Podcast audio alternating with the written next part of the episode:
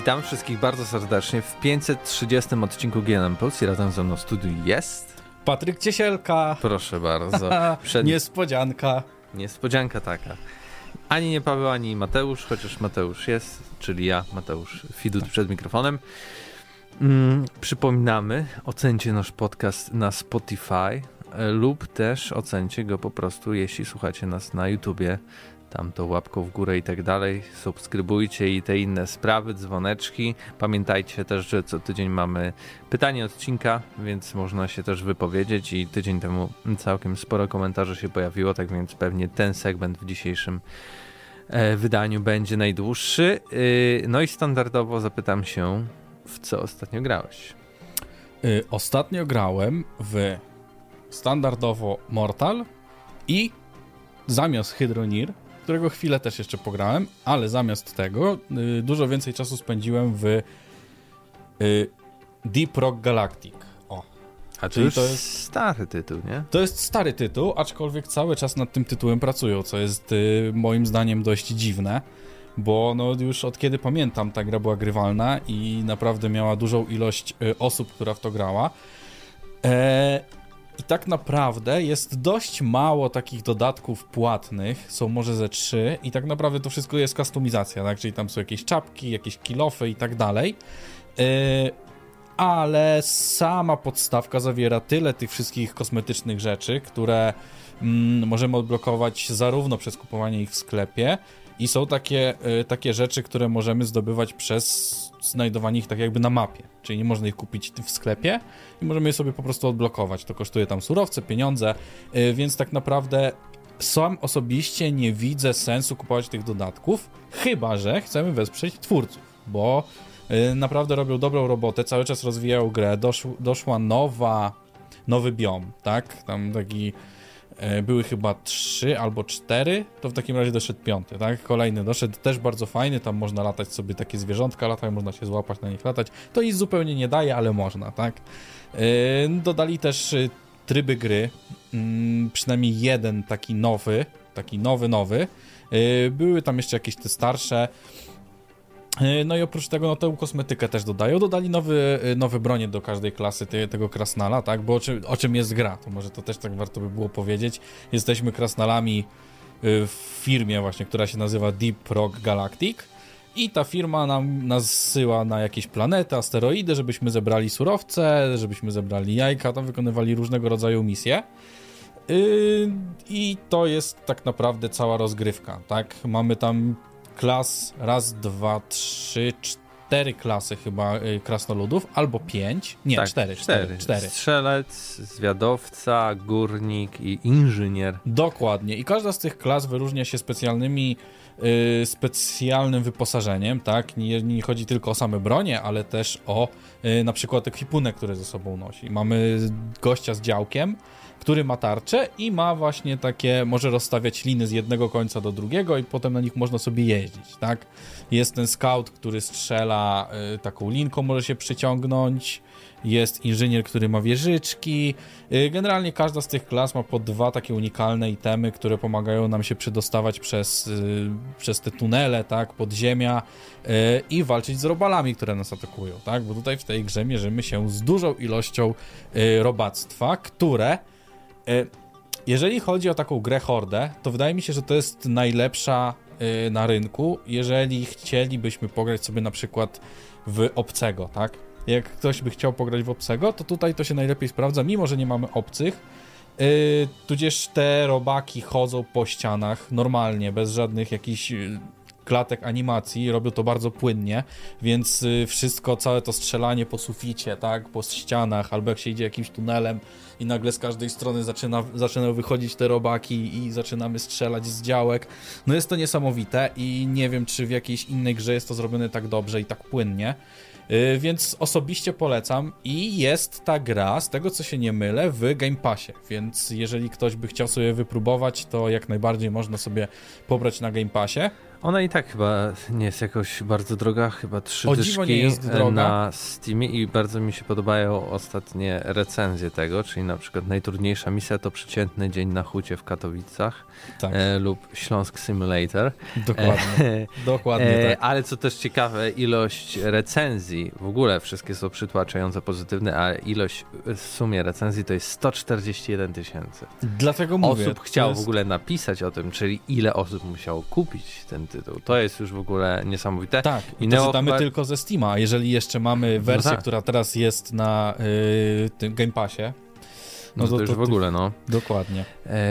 4 lata już chyba ma. Tam w 20 chyba była taka oficjalna premiera, ale wcześniej chyba jakiś early access się odbywał. Tak, tak. I twórcy dodali naprawdę dużo takiej zawartości, takiej endgame'owej, tak? Czyli tak naprawdę endgame tutaj w tej grze wygląda w taki sposób, że odblokowujemy sobie nowe skiny do krasnali, do broni, do naszego kill-offa, więc no jeżeli ktoś lubi taką kustomizację postaci, no to tutaj rzeczywiście to jest. Jest to bardzo fajnie zrobione, bo mamy pancerze, mamy brody, oddzielnie mamy czapki, więc fajnie można sobie połączyć jakieś tam, załóżmy, czapki, które nam tam, hełmy, które nie zakrywają nam brody, tak? Jak zakrywają brody, no to naturalne, że tej brody nie będzie, tak?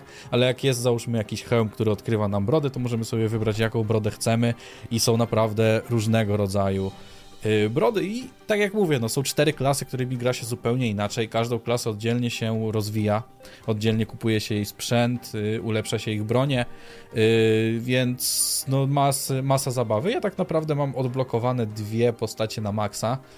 Znaczy na maksa, jeżeli chodzi o ekwipunek, ale można jeszcze tam wbijać im gwiazdki, takie chyba 3 gwiazdki to jest maks, to jedną mam taką postać, drugą już mam na 2 gwiazdki, tak po prostu chcę sobie po kolei wszystkie odblokować.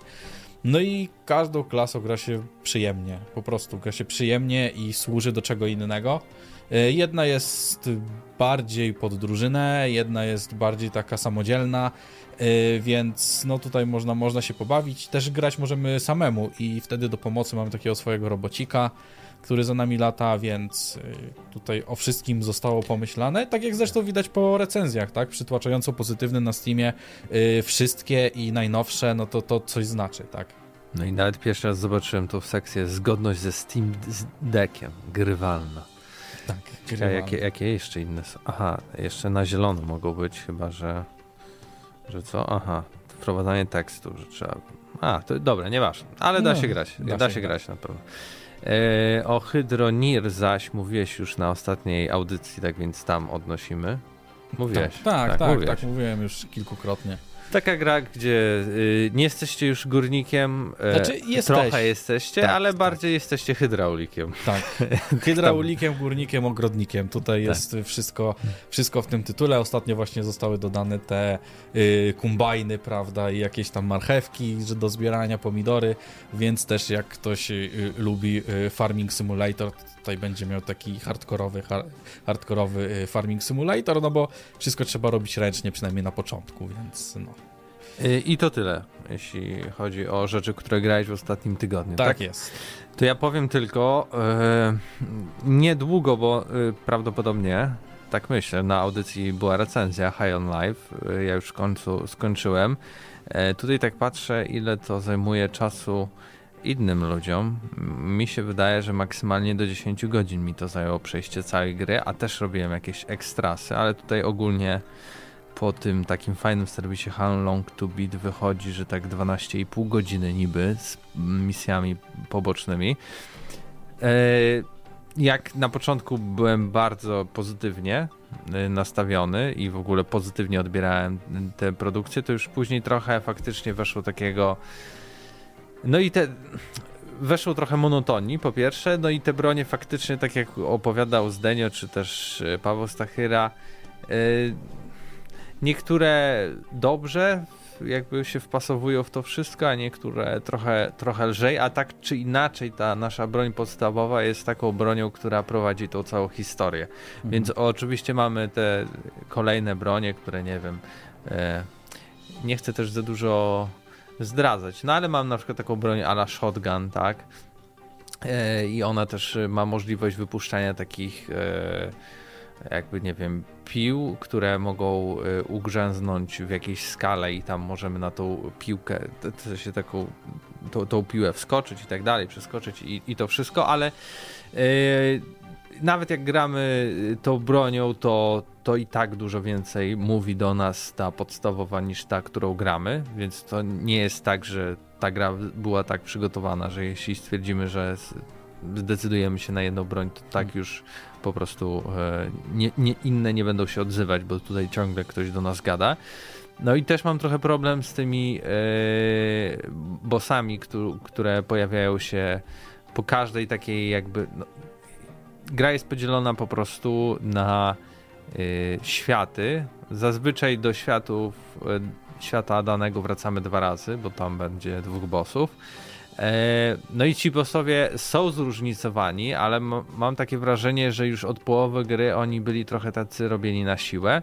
W sensie pierwszy, drugi i trzeci to już w ogóle był bardzo trudny. Chyba trzeci albo czwarty. A później trochę mieliśmy tak z górki i tak, aby chyba skończyć tę grę, nie? A już w ogóle końcówka sama była, jakby ktoś im kazał, dobra, już kończcie, musimy to wydać, niech będzie co będzie. I naprawdę ta ostatnia misja trwa jakieś połowę krócej, jak nawet nie 2/3 krócej od typowej misji, w sensie, że wchodzisz do tego biomu, tam porobisz sobie jakieś rzeczy, dojdziesz do bossa, rozwalisz bossa, później musisz wrócić do swojego do swojego domu, w którym masz bazę wypadową. To już ta ostatnia rozgrywka, walka ostatnia z bossem była tak, no to 10 minut się przejdziesz, później walka z nim bardzo prosta i zakończenie takie, że o dobra, no to koniec. I nie ma żadnego epilogu, nie? Koniec, po prostu napisy i nara, główne menu. Później sprawdziłem, że faktycznie jest jakieś sekretne zakończenie, ale znowu nie chciałbym tutaj za dużo zdradzać, ale wydaje mi się, że do tego sekretnego, jakby nazywanego jako sekretne zakończenie, dało się wejść lub odwiedzić je jeszcze w trakcie rozgrywki, nie? W przedostatnich misji. Przynajmniej ja trafiłem częściowo do tej lokacji. O, nazwijmy to w ten sposób. Trochę się tutaj motam, ale żeby za dużo nie powiedzieć. Tak więc... No, jeszcze mam tylko jedno pytanie mam do ciebie. Czy wydaje ci się, że ta gra była za długa, czy za krótka? Była w sam raz. Wręcz bym powiedział, że właśnie te ostatnie 2 misje ja bym jeszcze trochę wydłużył, żeby one były jakieś takie porównywalne do tego wszystkiego, co robiłeś przez całą grę. Ale nie czułem się znużony dlatego, że gra była za długa lub ten pomysł był jakiś zły, tylko dlatego, że już ci przeciwnicy po prostu byli ciągle tacy sami, nie? Od pewnego momentu. I jakby poziom trudności wzrastał, acz nie zawsze, bo im więcej miałeś tych broni, tym też łatwiej było wszystkich rozwalić. To na początku było trudno, do połowy gry było trudno, a później tak naprawdę z górki. Właśnie przy tym jednym z bossów w środku obniżyłem sobie poziom trudności, bo już nie dawałem rady, w sensie dostawałem takie obrażenia, że już nawet nie miałem takich potionów, które zbiera, żeby odzyskać trochę tej tarczy w swoim kostiumie. I musiałem to obniżyć, no bo już nie dawałem rady, ale później już do samego końca gry, od razu po tej walce wróciłem na normalny i już ani razu nawet nie zdarzyło się tak, że ktoś mnie zabił i coś mi się zadziało, tak więc gra jest trudna do połowy, później jest tylko łatwiejsza i łatwiejsza, więc właśnie wydaje mi się, że tutaj jakieś takie nastąpiło, nie wiem, przez twórców kogoś wyżej powiedzenie, dobra, kończmy to, jakby jesteśmy u Microsoftu, oni nie mają żadnych gier ekskluzywnych, więc kończcie, niech chociaż mają coś na ten 2022. Tak więc więcej o samej grze będzie podczas audycji, tam też wystawimy z Pawłem Typiakiem ocenę. No i co, może przejdziemy do pierwszych tematów dzisiejszego odcinka. Ja tylko powiem, że teraz nie robimy przerw, tylko ciągiem. Okej, dobra. Bo kiedy ostatnio byłeś, to chyba nawet nie było z wideo. A teraz? Ja to kiedy tak. Już nawet nie pamiętam, kiedy dawno temu. Zaczniemy od Nintendo. Jak też dobrze wiesz i nasi słuchacze też wiedzą, przez no jakiś dłuższy czas pojawiały się informacje, że tam Switch Pro jest robiony, a zanim wyszedł ten OLED, to że ten OLED będzie jakimś Switchem takim podkręconym, że lepiej będą działać te gry. No lepiej wyglądają, bo mają lepszy ekran, ale czy lepiej działają? Niekoniecznie. No i teraz okazuje się, jak donosi Digital Foundry w jednym ze swoich takich podcastów, wideo podcastów, że faktycznie Nintendo Pro Switch powstawało i było oparte o platformę Tegra 239, ale ostatecznie ten projekt przerwano i porzucono. I teraz samo Nintendo ma skupiać się na tym, żeby robić po prostu już następcę Switcha, czyli Switcha 2. Żadna wersja ulepszona, Pro, czy tam tak jak mieliśmy Xbox Series, nie, czekaj, Xbox One X, tak. Ja One Xboxów X nie rozpoznaję, jest nie będzie tyle nazw, że... Switcha X, który będzie ulepszony i będzie lepiej wszystko działało, tylko faktycznie pojawi się po prostu kolejny Switch. Według informatorów nie powinniśmy się tego spodziewać w tym roku, a raczej może za rok, w 2024 już, choć mamy początek 2023. No i no ciekawe, co z tego wyniknie. Czy rzeczywiście, czy ten Switch 2 dopiero za rok, no bo będziemy mieć tutaj tak nową Zeldę i tak dalej, ale coraz więcej tych gier nawet ekskluzywnych Nintendo, no... Jak dobrze pamiętam, ale sobie sprawdzę, Nintendo Switch wyszło już 7 lat temu, tak naprawdę. No jakoś tak, bo to jeszcze przed tą nową generacją. Gdzie to jest? Nie, czekaj, 2017, czyli 5 lat temu. Nie, czekaj, już mam 2023, 6 lat temu, tak? 6 lat temu, bo na początku 2017 to 6 lat temu. No to w sumie no, przyszły rok to by było takie klasyczne podejście, że co 7-8 lat wypuszczamy nową konsolę, taką dużą. No, dla Nintendo Switch tak, jest dużą konsolą. Powiedzmy sobie szczerze, jeżeli chodzi o Switcha, to przydałoby się wydać nową konsolę, bo no niestety bebechy nie są najmocniejsze i wiele tych gier, z tego co słyszałem, ma problemy, jeżeli chodzi o utrzymanie klatek. Więc znaczy ja sam koncept Switcha lubię i podoba mi się to, bo to jest konsola, której nie mamy teraz jakiejś przenośnej konsoli, takiej prawdziwej przenośnej konsoli. Mamy te Steam Decki i tak dalej, ale no to nie wiem, jakoś nie jestem tego przekonany. I chyba te Steam Decki wyszły dopiero po Switchu. Nie no tak, to Steam Deck to tak, w tamtym roku. No. I jeszcze coś tam było wcześniej chyba od NVIDII. Taki NVIDIA wynalazek. Shield. Ta, o właśnie. Ale to było bardziej do chyba streamowania. Właśnie takie nie wiadomo co, no a tutaj jednak mieliśmy konsolę, która rzeczywiście jest przenośna. Tylko że no problem jest z wydajnością tego sprzętu, tak? I ja na przykład chciałem sobie kupić Nintendo Switcha, aczkolwiek czekałem na tego Pro, tak? Bo jeżeli słyszałem, że tutaj są jakieś spadki klatek, tu zaraz ma wyjść ten Pro, no to już poczekam na tego Pro, żebym sobie na spokojnie mógł pograć w jakąś Zeldę, tak? Żeby to wszystko fajnie śmigało. No i się nie doczekałem Pro, jak widać, i teraz czekam na dwójkę Switcha, tak? I mam nadzieję, że ta konsola jednak udźwignie większość tytułów w taki przystępny sposób.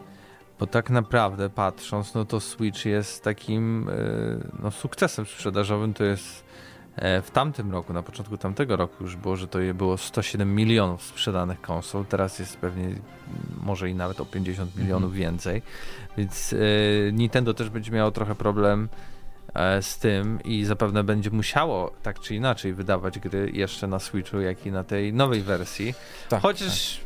To też jest Nintendo, oni po prostu myślą jest, często logicznie. Tak, to jest bardzo dobra uwaga, oni rzeczywiście mają swój świat i oni tam sobie robią tak, jak sobie robią. Ale żeby chociaż spojrzeć, nie wiem, Nintendo Switch 4 GB RAMu, Steam Deck, który wyszedł rok temu, 16 GB RAMu, tak? Tu jest LDDR5, tutaj DDR4 i no widać jaki to jest, ile razy więcej tego wszystkiego jest, tak? A wcale jeśli chodzi o cenę, to ta bazowa, no to ile? To jest 400 euro, 400 euro, no nawet razy 5, no to tutaj jest między 1700 1900 zł tak naprawdę, jeśli chodzi o Steam Decka. Zresztą Switch jak wychodził też około chyba 1500, 600, 700, w zależności czy był w jakichś zestawach, czy nie, kosztował, tak więc no tak, na pewno się Nintendo przyda nowa konsola. Tak, no i też pamiętajmy, że to nie jest konsola robiona pod nasz rynek jakoś bardzo, tak, bo no jednak największą sprzedaż mają w Chinach, nie ma co się dziwić, mają największą ilość ludzi, poza tym jest bardzo dużo osób, dużo fanów z tamtych regionów, tak, i pytanie też, czy Nintendo, no bo ono przy każdej konsoli próbuje trochę wynaleźć koło na nowo, tak? Mieliśmy Wii, które było taką konsolą raczej ruchową po prostu, tak? Z tym podczerwienią, później dopiero Kinect wyszedł, kamery i te sprawy. Mhm. Później mieliśmy Wii U, czyli taki trochę Switch, ale też taka trochę większa konsola, zawsze podłączona, no taki przejściowe coś do Switcha, takiego w pełni, który może działać bez tego wszystkiego, i był raczej takim rozszerzeniem tego ekranu dużego do tego małego, na którym graliśmy. No i teraz mieliśmy Switcha, który był po prostu przenośną konsolą, no i pytanie, co dalej? W sensie, czy rzeczywiście to będzie po prostu rozwinięcie tego wszystkiego, czy też może jest jakiś, nie wiem, to się zapytam naszych słuchaczy, może mają pomysł po prostu na to, jakie rzeczy można by było dodać, żeby trochę znowu, wiesz co? Ewoluować powiem, to wszystko. Ja ci powiem, jak ja bym to widział, nie wiem w jakim stopniu jest to możliwe do zrealizowania, ale sam Switch, no to oczywiście trochę mocniejszy, tak, no to tutaj jednak nie ma co się kłócić, ale żeby na przykład ta baza, do której się podłącza, żeby ona tak jakby wzmacniała tą konsolę, tak, czyli żeby, nie wiem, jakiś dodatkowy RAM albo jakiś, nie wiem, jeszcze jeden procesor w tej bazie podstawowej, i wtedy jakbyśmy podłączali sobie do telewizora, to mielibyśmy rzeczywiście mocną konsolę. Tak? A jeżeli chcielibyśmy przenośnie, no bo też nie oszukujmy się, no są pewne ograniczenia, tak? Jeżeli chodzi o wielkość konsoli.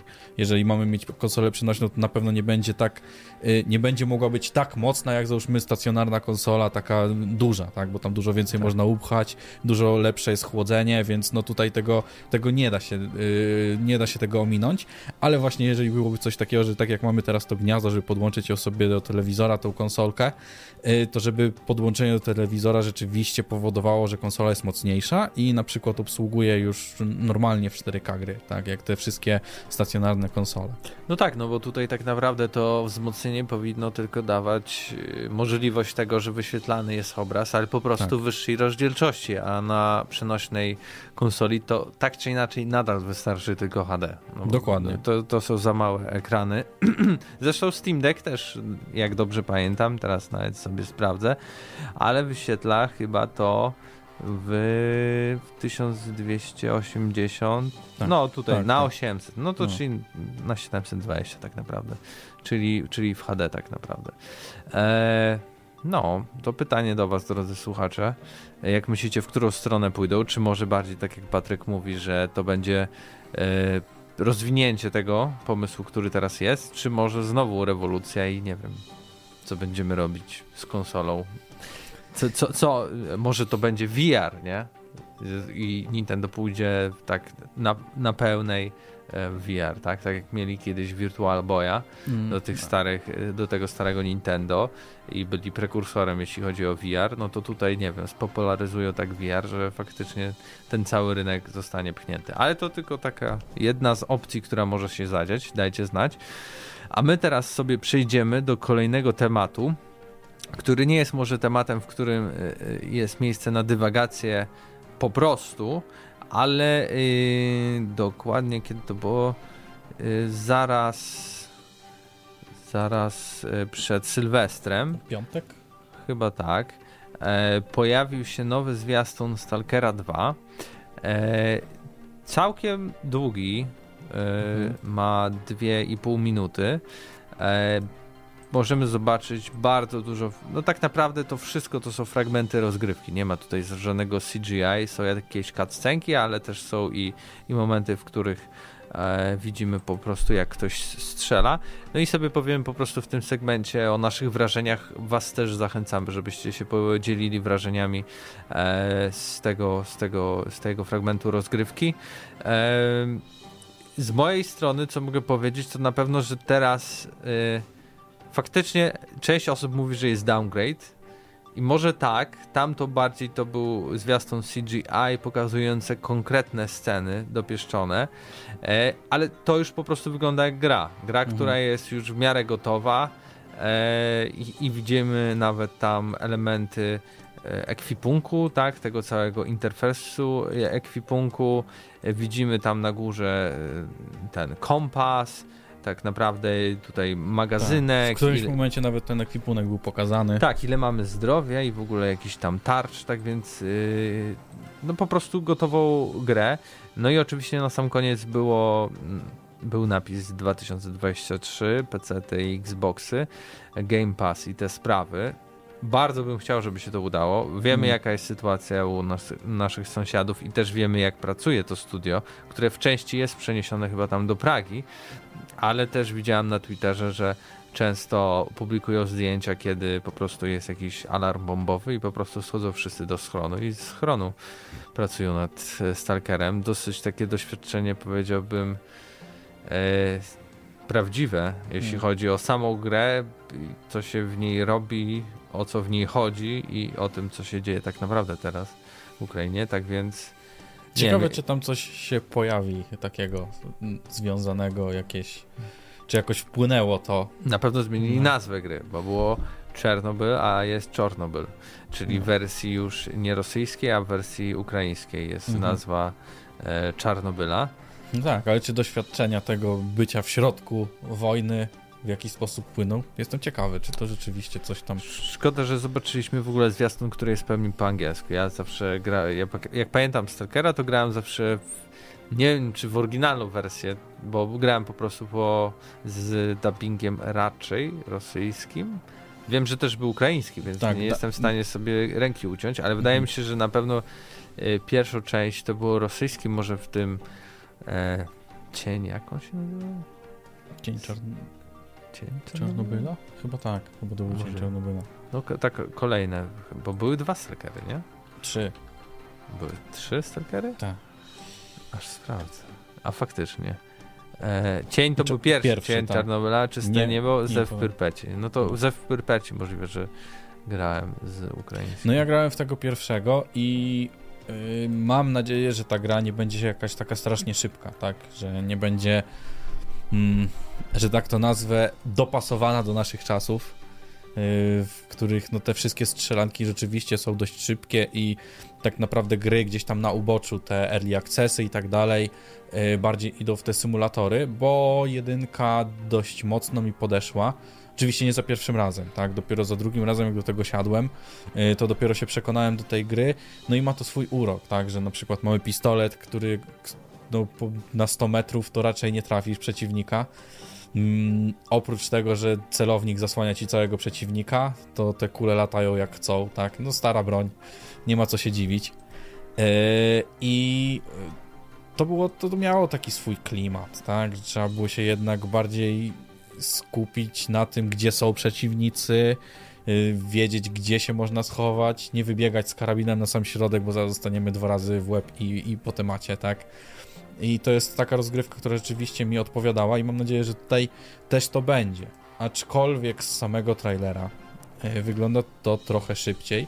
Mam nadzieję, że nie będzie za szybkie, tak? Bo tutaj widzieliśmy, biegł sobie tam gościu ze strzykawką, tak? Z tą adrenaliną gdzieś tam sobie wstrzyknął. Wyglądało to trochę jak w Far Cry'ach, więc no mam nadzieję, że to nie pójdzie jakoś za daleko w tym kierunku. Ale takie pierwsze wrażenia, jeżeli chodzi o sam klimat, to samo to otoczenie i tak dalej, no to wygląda to dobrze i tutaj pod tym kątem nie mam żadnych zarzutów.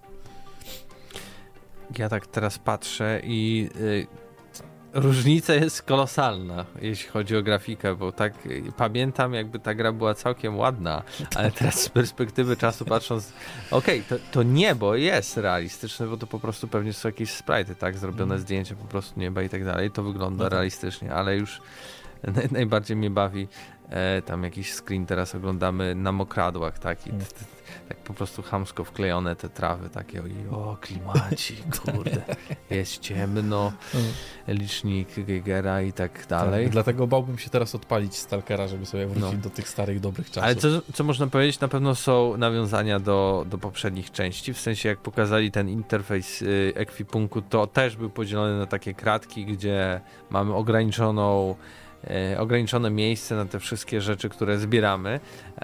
No i tak samo było w poprzednich częściach, tak? Widać te nawiązania tam też w zwiastunie oko Moskwy i tak dalej, i tak dalej. No szczerze powiedziawszy, ja się nie mogę doczekać, to jest na pewno jedna z tych gier, które najbardziej wyczekuję w tym roku, tak naprawdę, obok Assassin's Creed Mirage. Mirage dlatego, że może być takim czarnym koniem w ogóle asasynów, a tu sądzę, że po prostu będzie dobrze. Też to jest to tak samo jak mówisz, Assassin jak najbardziej czekam. Jest też właśnie ten Stalker, no i na pierwszym miejscu są kerbale, tak? Bo jestem ciekawy, co oni tam zrobią. Aczkolwiek to jest gra, która naprawdę jestem ciekawy, jak to wyjdzie i mocno trzymam kciuki, żeby to się udało, bo jak się nie uda, to będzie mi przykro. To będziesz grał Stalker. Tak. W ogóle strzelanie jest tutaj po prostu jak w Call of Duty, w sensie to bieganie z tą bronią, przeładowania i ten w ogóle cały, jak to mówią, handling broni i tak dalej, tak? Tak, tak, właśnie to mnie bardzo też martwi, takie, ale... No takie akcyjne niż takie typowo stalkerowe. No zobaczymy, czy się broń będzie zacinać, tak? Jeżeli się broń będzie zacinać, to na pewno to zbalansuje trochę tą szybkość rozgrywki. Na pewno. No ale plotki się nie sprawdziły, że tam 2025, bo będzie podobno w tym roku. Czekamy na pewno i żeby trochę więcej wiedzieć, czy to będzie w tym roku, nie wiem, na początku, w środku, na końcu, pewnie na końcu, ale fajnie by było wiedzieć. Teraz na koniec porozmawiamy o bardzo ciekawej rzeczy, takiej trochę gry, trochę nie, bo jak wiecie o NFT to już chyba nikt nie mówi, a jak mówi, to że było i się skończyło i tak. Śmieszni ludzie są, którzy inwestowali i tak dalej. Część też influencerów, celebrytów po czasie została wyśmiana za to, że brali w tym udział. A część po prostu oszukiwała swoich widzów, tak jak na przykład ostatnie akcje z Loganem Polem, który zrobił token i okazało się, że nie płacił. To był token, jakiś zootoken, gdzie łączyło się zwierzęta, wykluwało się jakaś mutacja dwóch zwierząt i tym można było handlować, miały być jakieś rzadkie i tak dalej. No ale okazało się, że jednak nie zapłacił programistom. Programiści zwinęli kod, ludzie tam powpłacali duże pieniądze, taką przedwpłatę, tak? Tam niektórzy zainwestowali grube pieniądze, nawet jakieś tam 500 000, z tego co słyszałem, były osoby. No i te pieniądze niestety nie wpłynęły z powrotem na ich konto, tak? Projekt miał wystartować, nie wystartował. Logan Paul wszystko ucinał, nie komentował tego w żaden sposób, nic... Nie mówię, jeżeli ktoś o tym wspominał, to go albo blokował, albo było tam odpowiedź taka krótka, żeby nic z tego nie wynikało. No teraz coś jakiś jest, miał chyba dzisiaj dać znać co i jak będzie, ale chyba nie jestem do końca pewny, czy to się udało. Tak czy inaczej, no przez takie akcje właśnie te... No jeszcze mieliśmy upadek tej giełdy FTX, tak? Tak, gdzie... tak. To było całkiem głośne. No i ogólnie, jeśli macie kryptowaluty i wejdziecie sobie w swój portfel, to możecie zobaczyć, ile mniej potencjalnie w przeliczeniu na inne pieniądze warte są wasze kryptowaluty. Ja też coś tam mam i widzę, że 3 razy mniej jest warte, ale sobie podtrzymamy. To raczej było kupione tak z ciekawości. I jeśli chodzi o połączenie z tego z grami i z naszym podcastem, to że Square Enix ogłosiło w liście otwartym do fanów i inwestorów, opublikowanym w nowy rok, że technologia blockchain, czyli ta, która napędza po prostu kryptowaluty i NFT, pozostaje najważniejszym średnioterminowym przedsięwzięciem firmy. I tutaj cytat: jeśli mowa o nowych obszarach rynkowych, w planie biznesowym wymieniliśmy 3 pola inwestycji, a wśród nich w największym stopniu skupiamy się na rozrywce przez blockchain, w co agresywnie inwestujemy, zarówno pieniądze, jak i czas deweloperów. Czyli wszyscy, którzy są zatrudnieni w Square Enix, są można z tego zrozumieć, przenoszeni lub angażowani mocniej właśnie w blockchain. Oczywiście możemy tutaj tak nagłówkowo trochę powiedzieć, że tutaj wszystko się zwija, oni w to inwestują. Tylko to nie jest powiedziane, że tu chodzi o to, że oni będą robić NFT, chociaż były takie zakusy, jeśli chyba chodzi nawet o Square Enix, tam Ubisoft chciał wchodzić w NFT, wszyscy się wycofali. Nie chodzi też pewnie o to, że Square Enix chce robić jakieś kryptowaluty, ale blockchain to jest też technologia, która jest dobra do zabezpieczania szczególnie rzeczy, które dzieją się w internecie, tak? Na przykład rozgrywki wieloosobowej, więc myślę, że w przypadku takiego Final Fantasy, który jest online grą, na przykład jedno z tych, któreś, nie, 16 chyba jest, będzie, tak? To jest MMO, czy tam 15. Nie znam się na Final Fantasy, ale no, Square Enix ma te marki i jakby w aspekcie takim to oczywiście wydaje mi się, że to jest sensowne podejście, tak? Jeśli chodzi tutaj o nie wiem, jakichś cheaterów, jeśli chodzi o to, żeby nie było na przykład, nie wiem, jakichś kradzieży tożsamości, tak, kradzieży postaci i tak dalej, że każdy gracz ma to zabezpieczone w blockchainie i postać jest jego i tylko jego i nie może z tym nic zrobić, ewentualnie sprzedać, ale według zasad po prostu jakie są ustanowione na tym blockchainie, no to by było super, tylko blockchain też jest taki, że to musi być ta sieć. Jak nie będzie chętnych i tak dalej, to nie ma tej sieci, tak? No tak. Wtedy to się rozsypuje. Infrastrukturę musi zapewnić samo Square Enix, które musi wydać pieniądze na coś, co za bardzo nie interesuje nikogo, więc to też nigdy nie jest do końca, tak wydaje mi się, w 100% pewne i super. No ale wydaje mi się, że to w tą stronę idzie, bo tam widziałem dużo nagłówków, w których robił pewnie kolejne NFT sobie na blockchainie i tak dalej. Nie sądzę, nie sądzę, żeby byli tak głupi. Dokładnie. Choć trochę są głupi, bo sprzedali swoje najlepsze studie. No tak, ale wydaje mi się, że no jednak gdzieś ta granica jest i to jest właśnie ta granica, tak? No bo jeżeli widzimy, co się dzieje dookoła, że wszyscy są negatywnie nastawieni do tego, wszystko leci w dół, no to bez sensu jest się w to pakować, tak? I wydaje mi się, że taka duża firma jak Square Enix, no jednak zdaje sobie sprawę z tego, co może się stać i tak jak mówisz, no to byłaby dobra opcja, jeżeli oni rzeczywiście by poszli w jakieś zabezpieczenia, szczególnie, że no jest teraz bardzo dużo jakichś przypadków kradzieży kont i tak dalej, to jest nagminne i tak naprawdę powoli kończą się już jakieś metody, żeby to zabezpieczać, tak? I staje się zabezpieczanie dość kosztowne i może w ten sposób właśnie jakoś rozwiążą ten problem. Tak więc dajcie znać, co sądzicie o stosowaniu blockchainu w grach po prostu. Niekoniecznie tylko tych Square Enix, czy to dobry pomysł, czy też nie, a może jakoś inaczej rozumiecie te słowa jednego z szefów Square Enix, Matsuda się nazywa ten, co powiedział. A my przejdziemy teraz do ostatniego segmentu, czyli przeczytamy wasze odpowiedzi na pytanie odcinka. Standardowo najpierw pytaliśmy się was 2 tygodnie temu o grę roku, no i tydzień temu na jaką grę czekacie w 2023. O tym też mieliśmy ostatnią audycję. No i teraz tutaj zaczniemy od odpowiedzi na Spotify i Michał napisał, że na Dead Space'a, rozumiem, że remake, grałem w 2 i 3, a w 1 nie miałem okazji, a według wielu graczy to była najlepsza część, więc chętnie się o tym przekonamy. Poza tym można będzie sobie porównać z Kalisto, które właśnie nabyłem. No myślę, że porównanie będzie druzgocące, ale tak, dla Kalisto, tak. Bo jeśli to jest remake według zasady, że zostawiamy to, co było, to tak, Dead Space 1 był najlepszym Dead Space'em. I ja właśnie nawet mogę się wypowiedzieć, bo niedawno przechodziłem Dead Space'a 1 w normalnej, podstawowej wersji i o dziwo jest to grywalne, nawet jeżeli chodzi pod kątem graficznym, nawet dzisiaj, tak? I do tego stopnia, że naprawdę się wciągnąłem w tą grę i rzeczywiście chciałem ją skończyć, więc no to coś mówi. Tak, bo 1 kiedyś nie przeszedłem, z tego co pamiętam, doszedłem do jakiegoś momentu i skończyłem, no a teraz jak siadłem, to nie mogłem odejść, naprawdę dobrze się bawiłem, sam klimat, te wszystkie takie straszaki, tak, że tam z każdego miejsca może coś ci wyjść, te wszystkie śmierci. No widać, że na to, do tej gry jest wsadzona dusza i serce, tak, że rzeczywiście chcieli zrobić dobrą grę.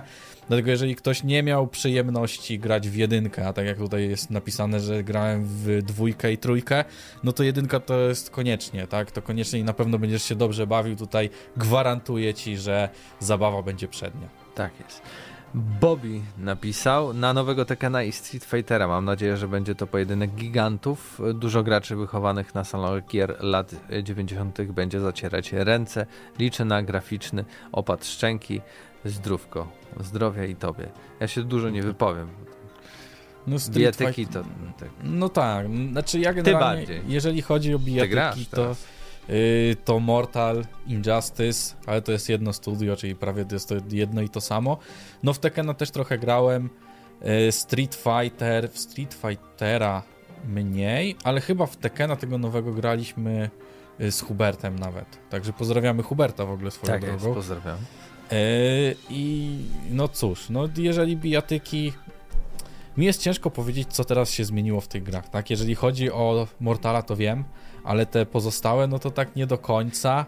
Mamy typiaka tak, opowiesz. Tak, to następnej audycji. Idźmy dalej, bo mamy naprawdę dużo tych komentarzy. Tomek Hostyński napisał, zdecydowanie na Hogwarts Legacy zapowiada się naprawdę bardzo dobrze i kupię ją pewnie w bundlu z PlayStation 5, jeśli po premierze okaże się, że sprostała oczekiwaniom. Czekam też na Suicide Squad. Hogwarts Legacy, to widzę teraz dużo jest dyskusji na Twitterach i innych grupkach na Facebooku, że to J.K. Rowling, nie kupujcie. Zobaczymy, pewnie im bliżej premiery, tym więcej zamieszania się będzie tutaj pojawiało. Ale i tak ten, kto ma kupić, to kupi i tutaj się akurat nic nie zmieni. Wydaje mi się, że przychody z tej gry i tak będą wysokie. Ja bym jednak oddzielił autora od dzieła. Od świata gry albo... Jakbyśmy pomyśleli o autorach z XVIII i XIX wieku, co oni wyprawiali, a później co tworzyli, no to wiecie, to nic, nie mielibyśmy lektur szkolnych. To po prostu byli często pijacy, alkoholicy, narkomani. Tak. I też pewnie homofobii i tak dalej, i tak dalej. Marcin napisał, najbardziej czekam na nowe Star Warsy, a także miło będzie, jak wyjdzie niespodziewanie, na przykład we wczesnym dostępnie jakiś City Builder. Ostatnio grałem w City Skylines. Zawsze na święta, jak przyjeżdżam do domu rodzinnego, mam na komputerze jedną grę. City Skylines. I robię miasto. I dochodzę do jakiegoś dziwnego momentu, gdzie już wszystko się pali dookoła i dobra, idę na te na te serniczki i inne. Klik 34. Niestety za dużo ich do wymienienia, więc zmieszczę top 5. Resident Evil 4 Remake, Jedi: Ocalały, Diablo 4, Insomniac Spider-Man 2, Final Fantasy XVI i jako wielką niewiadomą, choć możliwą, Tekken 8. No tak więc. No jest, no ale to tak to właśnie wygląda w tym roku, że tych tytułów, które mogą być rzeczywiście dobre, jest sporo i no też jest kilka rzeczy, które widzieliśmy na Gamescomie i na które też czekamy, tak? No tutaj jeżeli chodzi o tego demona, zawsze mi wypada ten tytuł. Demon? No co się strzela w rytm. Metal Hellsinger, o dokładnie. Także no to już wyszło, tak? Ale teraz dostałem paczkę od studia, które tworzy Wanted Dead, także teraz to jest moja ulubiona gra, na którą też czekam, ale tak całkowicie poważnie to rzeczywiście ta gra się zapowiadała dość dobrze i problem miałem jedyny taki, że niektórzy przeciwnicy to były takie gąbki i trzeba było ich tłuc, a takie mniejsze jednostki rzeczywiście 2 ciosy kataną, bo tam biegamy z kataną i z pistoletem, więc całkiem ciekawa opcja, granaty można tam, jakiś karabin też można wyciągnąć, no więc coś tam się takiego ciekawego dzieje i no jest katana, tak, czyli tu już automatycznie jest fajna gra. No tak. Ja tu się na chwilę zaciąłem właśnie przy końcu tego komentarza, bo spojrzałem na następny i tak stwierdziłem, że tutaj jeśli chodzi o powtórzone tytuły, to właśnie Zenmax napisał, ja czekam najbardziej na remake Resident Evil 4, pozdrawiam, więc już mamy kolejną osobę czekającą. A z Residentem też jest fajna sprawa, bo wyszedł teraz nawet na VR-a ta wersja Resident 4, tylko przerobiony na VR i działa to naprawdę dobrze, z tego co słyszałem. Jeszcze nie miałem przyjemności ograć, ale ludzie chwalą, a teraz jeszcze będzie remake, także tego Residenta 4 to będziemy mieli, a będziemy mieli. Rafał Pogo, ja czekam, to już jesteśmy na YouTubie, ja czekam na grę, która mnie pozytywnie zaskoczy. Nie gram, nie lubię strzelanek, roguelike'ów ani souls-like'ów, ale zagrałem w Returnal, żeby tylko sprawdzić i skończyło się platyną. Na tę grę czekałem w każdym roku. Czyli nie lubię takich rzeczy, ale właśnie ta gra jest najlepsza. Ta gra jest właśnie taka. Jakby ktoś nie wiedział, czym jest Returnal, to właśnie strzelanką, roguelike'em i souls-like'em. Także pozdrawiamy. Świetny komentarz. Adam, w 2023 Diablo 4 pozamiata całkowicie, będzie brane na premierę na Playaka. Miejmy taką nadzieję. Tutaj dalej Piotr napisał, że Baldur's Gate 3, to o tym też chyba było kilka razy wspominane, jak tak pamiętam po komentarzach nawet tydzień temu. Król Sucharów napisał, 2023 należy tylko do jednej gry, czyli The Legend of Zelda Tears of the Kingdom. Breath of the Wild rewolucjonizowało open worldy, wywracając do góry nogami schematy znane z gier Yubi, czyli zamiast czyścić mapę sami i ją zapełniamy. Panowie z kącikiem gotikowym to was trochę poniosło. No troszeczkę tak, tylko 10 minut wtedy. PS, bo to jest Król Sucharów, w jakiej grze można zobaczyć krągłe i powabne panie? W Gotiku. Widziałem ten suchar na ostatniej audycji, więc... Musicie sobie tutaj zamontować taką perkusję i będzie... Właśnie tak widziałem, że ten taki... system, nie? Taki interfejs MIDI. Nie, no tu już ma się kamerę, to na grubo, to no tutaj może. Perkusja, zobacz ile miejsca jest, akurat będzie. Tak. No dobra. Mikołaj Gaweł, niepoprawny. Ja czekam na Persona 3 Portable i Persona 4 Golden, Wulong Fallen Dynasty, Fatal Frame, Mask, The Lunar Eclipse, Monster Hunter Rise, Armored Core 6, Fires of Rubicon, Like a Dragon i Sins, Diablo 4, Dead Island 2 i Assassin's Creed Mirage, ale tylko na Xbox One. Tylko na Xbox One, nic więcej. Powinien być tutaj przycisk, ale ja nie pokaż wiem, więcej jeszcze. Dead Island 2 wychodzi na Xbox One. Raczej tylko chyba next geny, czyli już current gen bym powiedział. Więc no, musisz to sprawdzić, tak mi się wydaje. Grałem i wyglądało super, więc nie sądzę, że na te stare konsole jeszcze się to pojawi. Mikron.pl napisał Resident Evil 4, kolejny głos. Damian tak. Sadzak, Diablo 4, kolejny głos. Tak. Właśnie złożyłem pre-order na pudełko wersję na Xbox Series X. Czuję, że w czerwcu będę bardzo chory. No, można. Tak, no ale... 4.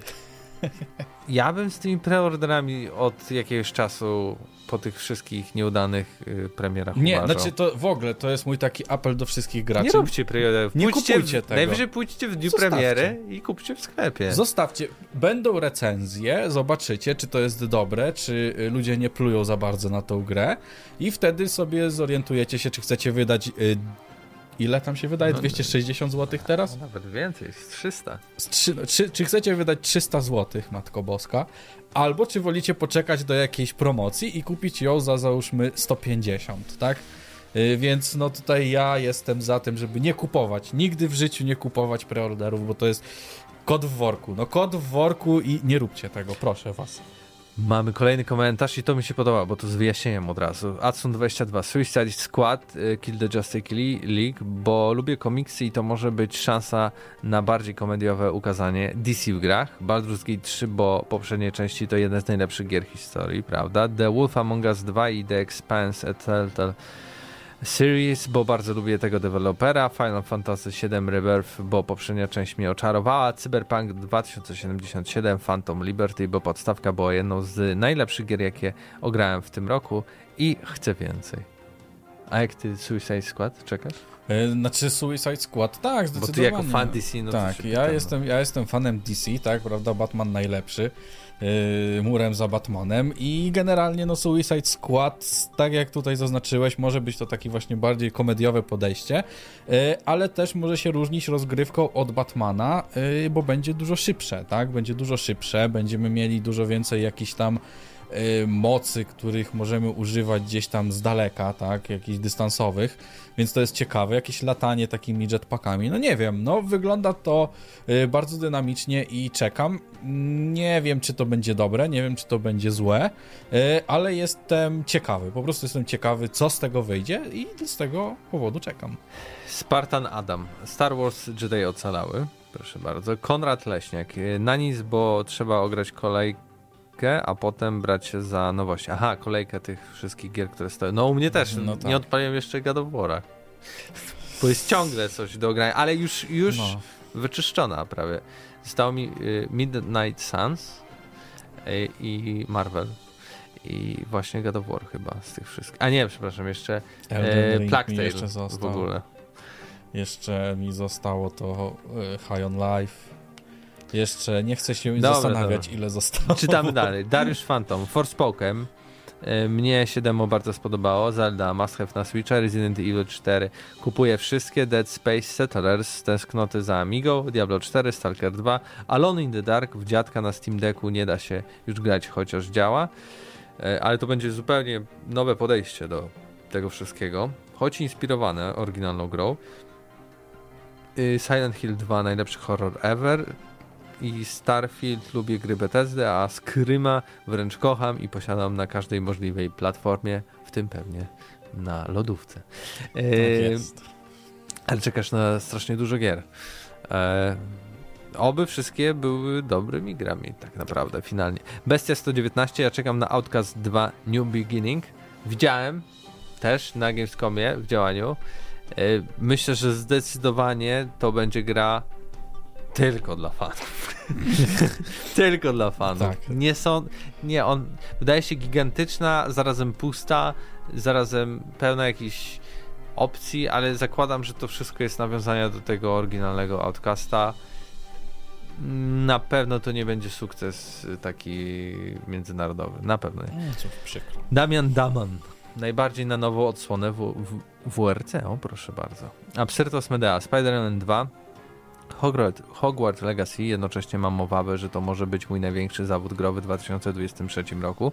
Star Wars Jedi Survival, The Legend of Zelda Tears of the Kingdom, pewnie GOTY 2023, Redfall, z jednej strony trochę mnie nie przekonuje co-op i otwarty świat, ale z drugiej strony to Arkane, a ja uwielbiam ich wszystkie poprzednie gry, więc daję duży kredyt zaufania, Redfall, no i będzie w Game Passie na premierę. Właśnie, w Game Passie jak coś jest na premierę, to od razu tak nawet jak są oczekiwania, to jakoś tak nie szkoda, nie? Tak, jakoś tak sercem mnie boli. Myślę, że też dlatego się podchodzi do tych takich gier, które wychodzą tylko na Xboxa i na PC-ta, że to takie ekskluzywy, bo one są takie, nie płacę za to, a jakbyś musiał zapłacić te 350 zł, to byś jak na piersią bronił to wszystko, chociażby było największe gówno, jakie grałeś. To też jest właśnie ciekawe, że my jako gracze cieszymy się, dostajemy darmowe gry, ale skutkiem tego jest to, że dużo mniej nam zależy na tych grach. Takie mam odczucie. Mniej doceniamy, mniej szanujemy. Dokładnie, po prostu jest za darmo, bierzemy, gramy, pogramy sobie na przykład 2 godziny i w sumie to dalej mi się już nie chce, bo już się znudziło. Mamy komentarz Head Sfara, czyli pewnie brata nordyckiego Heda.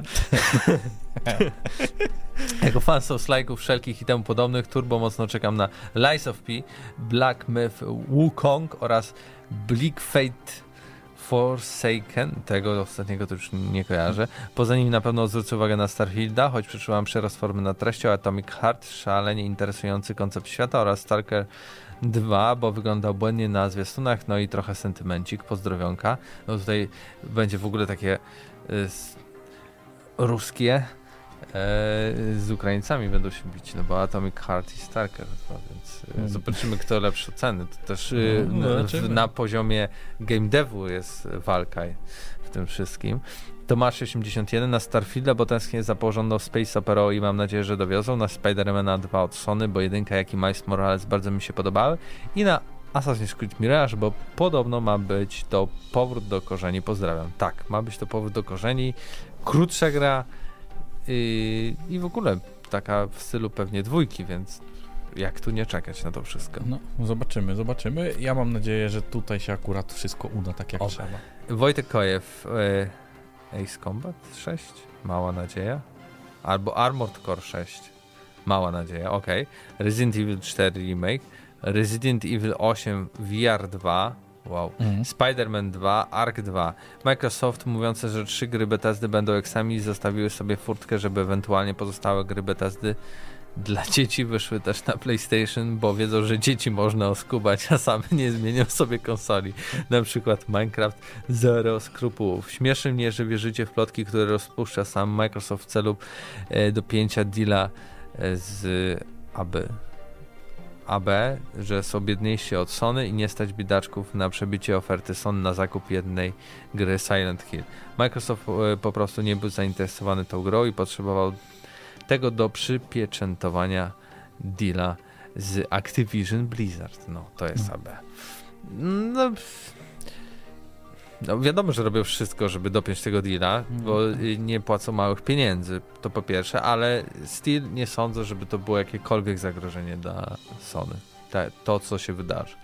Son, Goku, SSJ2, Company of Heroes i Settlersi bardziej i tak zamierzam ruszyć kubkę wstydu, czyli jakieś 80 tytułów. O proszę, to całkiem spora kubka wstydu. Tak, to na koniec się tylko powiększała. Zostawimy Cyborga. Jeszcze tutaj Piotr Czechowski napisał: mamy niemal połowę życia obecnej generacji konsol, a Microsoft był w stanie wyprodukować jedynie odświeżoną Fordzę. Bida. No jaką połowę? Przecież to dopiero wyszło. Proszę bardzo, Xbox Series X. Proszę bardzo, kiedy to wyszło? Proszę bardzo. 2 lata. To nie jest połowa. Jak będzie za rok 4 lata, to wtedy będzie połowa tak naprawdę. Tak sądzę. Za rok 4 lata, to wtedy będzie połowa. Gdzieś to było... 2 w pamięci. Tak. 1 do tyłu. High On Life było, tak? Jest. I co? I nie jest odświeżony. Zupełnie nowy projekt. Dawidowski 30. 2022 rok wygrało Nintendo i 2023 też tak będzie. 6-letni sprzęt zaorał Next Gen. No, jak to woli. No i Cyborg. Cześć, wszystkiego najlepszego w nowym roku. Życzę całej waszej redakcji, my tobie też i wszystkim naszym słuchaczom w ogóle. Przez to, że nie kupuję gier na premierę, to nie wyczekuję jakoś specjalnie nowych tytułów. Z gier, które przychodzą mi do głowy i w które kiedyś zagram, to Dead Space Remake. Oryginał bardzo sobie cenię, a z tego, co widać na zwiastunach, twórcy podeszli z szacunkiem do materiałów źródłowych, więc spodziewam się pięknie strasznej podróży sentymentalnej do tej serii. Tak jest.